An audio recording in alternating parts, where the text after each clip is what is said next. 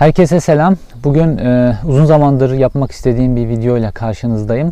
Korona günlerinde mümkün olduğunca dışarıdan video çekmeye çalışıyorum. Arkamda da gördüğünüz yer bir avcı köşkü orman içerisinde. Bisikletle tur atarken karşılaştım. Oda TV'den Barış Pehlivan ve Barış Terkoğlu tutuklanınca bunun Ergenekon'la AKP arasındaki savaşın başlangıcı olduğuna ilişkin çok sayıda yorum yapıldı. Ben bunlara katılmıyorum. Barış Pehlivan'la Barış Terkoğlu'nun farkında olmadan çok büyük bir arı kovanına çomak soktuklarını, Erdoğan ailesinin silah ticaretini ucundan yakaladıklarını fakat bunu fark etmediklerini ve bu sebeple tutuklandıklarını düşünüyorum. Yani Erdoğan ailesi bu konuya dokunan yanar demek için e, Barış Pehlivan, Barış Terkoğlu ve e, Yeni Çağ Gazetesi yazarı Murat Arel'i tutukladı. Şimdi konuyu delilleriyle e, anlatmaya çalışacağım size ve büyük uluslararası silah ticaretinin de hikayesini anlatmış olacağım aynı zamanda bu videoda. Şimdi gelelim konunun detaylarına.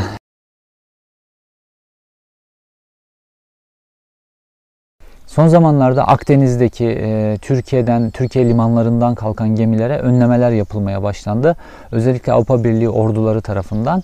Bunlardan bir tanesi de Haydarpaşa limanından kalkan PS Prey isimli geminin Fransız donanmasına ait bir fırkateyn tarafından e, yönünü değiştirmeye zorlanmasıydı.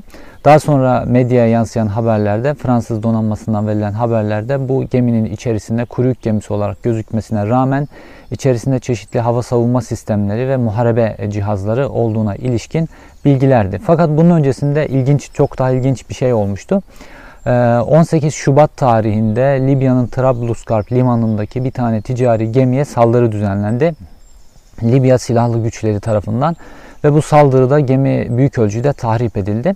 Bu saldırının hemen ardından Tayyip Erdoğan e, kameraların karşısına geçti başka bir vesileyle ve konuşurken Libya'daki durumdan bahsederken dedi ki Libya'da birkaç şehit verdik diye bir konuyu geçiştirdi. Kahraman askerlerimiz ve Suriye Milli Ordusu'ndan ekiplerimizle beraber oradayız. Tabii birkaç tane şehidimiz var. Yüze yakın orada o lejyonerlerden etkisiz hale getirdik.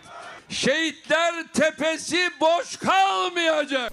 Şimdi Tayyip Erdoğan böyle kamuoyunun duymadığı konularda böyle bir ön alma gibi bir açıklama yapıp geçik, geçiştirirse buradan çıkarılacak iki ders vardır gazeteciler açısından. İyi gazeteciler burada Tayyip Erdoğan'ın bir ön almaya çalıştığını ve büyük bir şeyi gizlemeye çalıştığını düşünürler ve onu araştırırlar.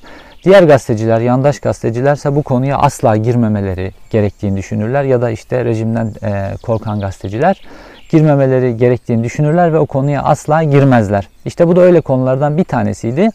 Ve Oda TV'den Barış Pehlivan'la Barış Terkoğlu ile Yeni Çağ Gazetesi'nden Murat Arel bu konunun peşine düştüler. Muhtemelen aynı kaynaktan gelen bilgilerle o Tayyip Erdoğan'ın bahsettiği birkaç şehit içerisinde aslında bir tane albay olduğunu, kendisine hiçbir tören düzenlenmeden, resmi tören düzenlenmeden sessiz sedasız biçimde memleketinde toprağa verildiğini yazdılar ve albayın ismini de yazdılar.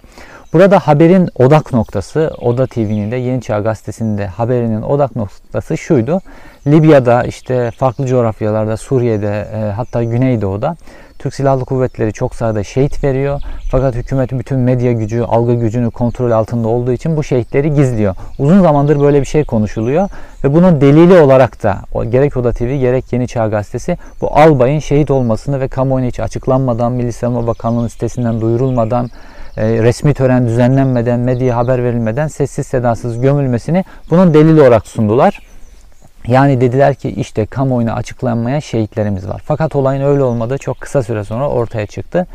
Çünkü evet o albay e, Türk Silahlı Kuvvetleri bünyesinde görev yapmıştı. Fakat daha sonra Milli İstihbarat Teşkilatı'nın bünyesine geçmişti ve Milli İstihbarat Teşkilatı'nda çalışıyordu. Yani Libya'nın Trablusgarp limanındaki geminin, ticari geminin içerisinde Milli İstihbarat Teşkilatı'nın çok üst düzey isimleri vardı ve bu saldırıda onlar da hayatlarını kaybetmiştiler. Peki Tayyip Erdoğan tepkisi neden bu kadar sert oldu? Böyle hani toplumun farklı kesimden işte Ergenekon denen kesimi e, rahatsız edebilecek, son derece rahatsız edebilecek bir hamle yaptı. Ve Oda TV'nin e, en kilit iki ismini tutuklattı ve bununla da yetinmeyerek Yeni Çağ Gazetesi'nin yazarı Murat Ağralı de tutuklattı. Bunun sebebine şimdi gelelim. Şimdi Tayyip Erdoğan ailesi e, uzun zamandır silah ticaretiyle dünyada anılıyor ve Tayyip Erdoğan ailesinin silah ticaretine de bir süredir gerek Türk Silahlı Kuvvetleri fırkateynleri gerekse MIT eşlik ediyor. Bu Suriye'den başlamıştı. Şimdi uluslararası alana yayıldı. Barış Terkoğlu, Barış Pehlivan ve Murat Arel farkında olmadan o albayın kimliğini deşifre ederek şu an Tayyip Erdoğan'ın Libya üzerinden yürüttüğü astronomik miktardaki silah ticaretini ortaya çıkarmış oldular. Biliyorsunuz e, Kaddafi döneminde e, çok büyük miktarda milyarlarca dolar para çeşitli Avrupa bankalarında tutuluyordu ve bunların bir kısmı daha sonra peyderpey e, Libya'ya götürüldü. İngiltere'de tutulan paralar vardı. Libya'ya götürüldü ve şu an Libya'daki iç savaşta çok büyük miktarda para dönüyor. Ve Tayyip Erdoğan bu Libya'daki iç savaşı ateşleyerek tıpkı Suriye'de olduğu gibi buradan çok büyük bir e, gelir kapısı elde etmek istiyor. Çünkü içeride parasızlığa sıkışmış durumda ve bu e, ticarette de ailesi de çok önemli roller oynuyor iki açıdan. Birincisi damadı Bayraktar grubu Libya'ya şu an çok sayıda e, insansız hava aracı satıyor. İkincisi de e, Sakarya'daki tank palet fabrikası özelleştirildi biliyorsunuz. Burayı Ethem Sancak e, ailesiyle birlikte Katar satın aldı ve buradaki tank palet fabrikasında üretilenler gerekse işte BMC'nin ortaklığıyla üretilen kirpi denilen zırhlı araçlar, çeşitli savunma sistemleri ve saldırı sistemleri Libya'ya satılıyor. Aslında tank palet fabrikasını Ethem Sancak Katar'la birlikte e, satın aldı. Evet ama Ethem Sancak dediğiniz kişi Tayyip Erdoğan demek aslında. Mehmet Cengiz dediğiniz kişi de Tayyip Erdoğan. Mehmet Cengiz kamudan büyük bir ihale almışsa anlayın ki Tayyip Erdoğan ailesi aldı. Ethem Sancak kamudan büyük bir ihale ya da özelleştirme aldıysa anlayın ki bunu Tayyip Erdoğan ailesi satın aldı. Bu iki iş adamı sadece paravandırlar. Ee, işte Barış Terkoğlu ve Barış Pehlivan e, şu an Tayyip Erdoğan'ın Bayraktar ailesi üzerinden ve Ethem Sancak üzerinden Libya'ya yaptıkları bu yasa dışı silah ticaretini ortaya çıkaran bir ipucu yakaladılar. Ve fakat kendileri de farkında değillerdi. Onlar sadece gizlenen bir şehit haberi yaptıklarını düşünüyorlardı. Evet bu silah ticareti Türkiye içerisinde şu an yazılamaz durumunda. Tayyip Erdoğan çünkü bunu herkese gösterdi. Bu konuya dokunan yanar. Fakat uluslararası medya bu silah ticaretini ayrıntılarıyla yazmaya devam ediyor. E, gerekse de bunlar mahkeme konusu olmaya başladı. Şimdi bunun detaylarına bakalım. Uluslararası medyadaki haberlere geçmeden önce birkaç kelimeyle bu silah ticaretinin neden illegal olduğunu anlatayım size. Ee, Birleşmiş Milletler e, Güvenlik Konseyi Libya'ya silah ambargosu kararı aldı ve Türkiye Cumhuriyeti'nin de devlet olarak bu kararın altında imzası var.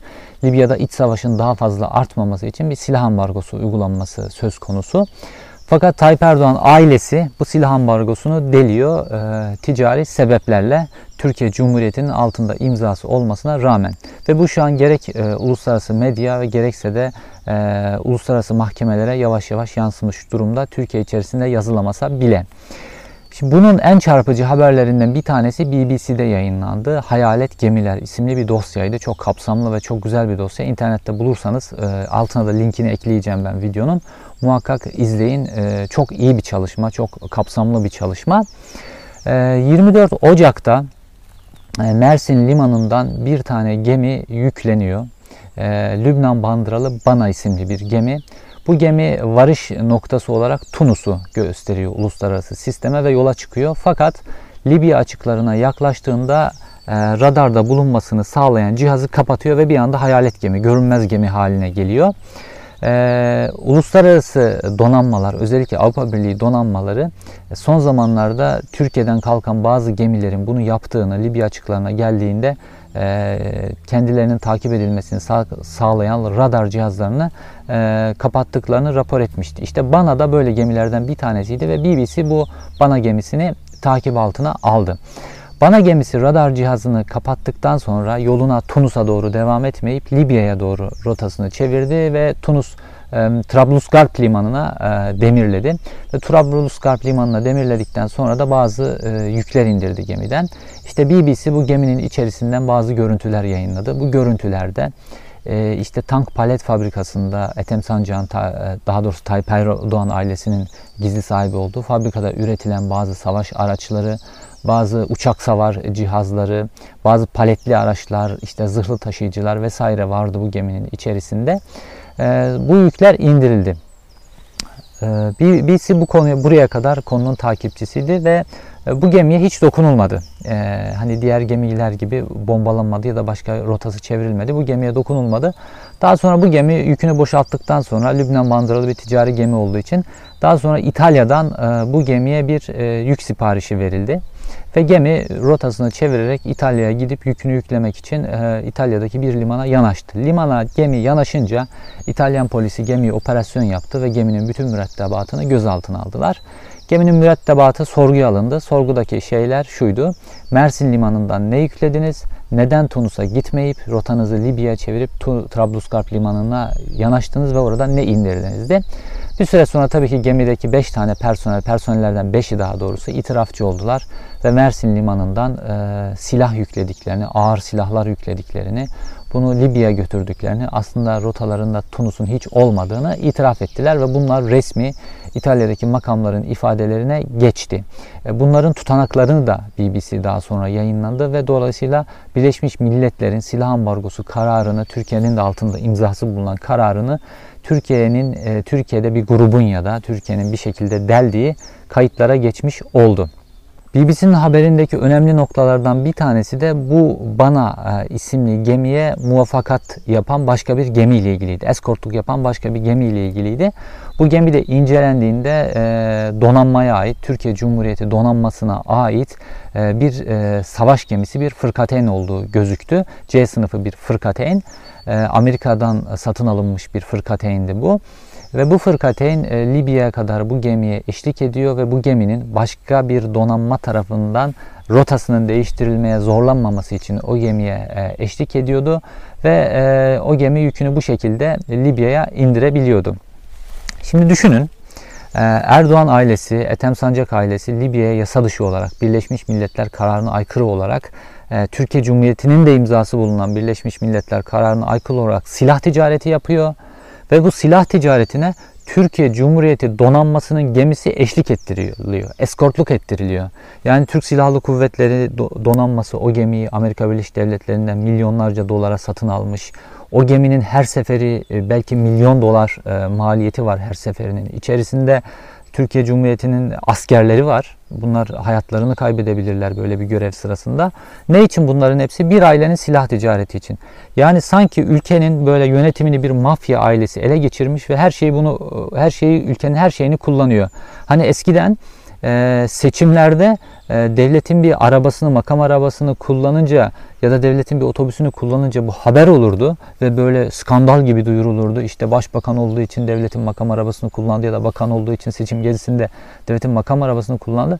Şu an Tayyip Erdoğan ailesi yasa dışı silah ticareti yapıyor ve bunda bırakın hani öyle makam arabasını falan devletin donanmasının gemisini kullanıyor. Savaş gemisini kullanıyor buna eskortluk yapması için ve Başka bir olayda da içine Milli İstihbarat Teşkilatı'nın personeli konuyor ve bu personel hayatını kaybediyor.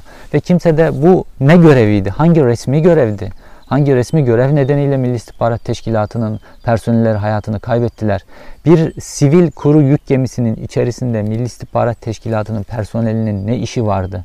Ya da bir sivil kuru yük gemisinin içerisinde e, sivil kuru yük gemisine Türk Silahlı Kuvvetleri'nin donanması neden eşlik ediyor? Bunun sorgulamasını yapılmıyor. Normalde devletler birbirlerine silah satarlar. Mesela Amerika Türkiye silah satar, Türkiye Katar'a silah satabilir ya da Türkiye Suudi Arabistan'a silah satıyor vesaire. Bunlar resmi olarak yapılır. Normal Türk Silahlı Kuvvetleri'nin kargo uçaklarıyla, donanmaya ait kargo uçaklarıyla vesaire götürülür bunlar resmi olarak. Burada gizli Lübnan bandıralı ya da başka ülkelerin bandıralı, işte radar cihazlarını zaman zaman kapatan, böyle kuru yük gemileri, atıyorum pirinç taşımak için bilmem ne e, için var olan kuru yük gemileri neden kullanılıyor? Çünkü burada illegal bir şey yapılıyor. Radar cihazının kapatılmasından tutun da Milli İstihbarat Teşkilatı'nın kullanılmasına kadar bir illegal durum söz konusu.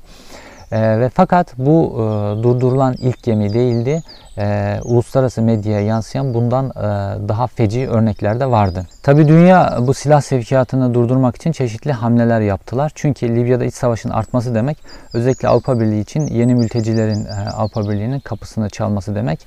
Libya üzerinden biliyorsunuz Akdeniz'den e, İtalya'ya mülteci akını da önemli geçiş noktalarından bir tanesi. Bu yüzden Libya'da iç savaşın artmasını çok istemiyor Avrupa Birliği. Gerekse de Libya'nın e, petrol kaynakları nedeniyle Libya normalde kendi petrolünü satsa halkının çok rahat yaşayabileceği bir ortam var. E, böyle iç savaşa da çok ihtiyaç yok şu an Libya'da istikrar istiyor dünya. Ve Türkiye'nin bu yasa dışı silah ticaretini engellemek için bir hamle yapıldı. Bu hamle neydi? E, Avrupa Birliği donanmaları İRINA isimli bir e, deniz e, tatbikatı başlattılar. Ve böyle Türkiye'nin Libya'ya giden bütün yolunu kapatacak şekilde böyle Avrupa Birliği ülkelerinin her biri birkaç tane fırkateye gemi göndererek bu tatbikatı icra etmeye başladılar.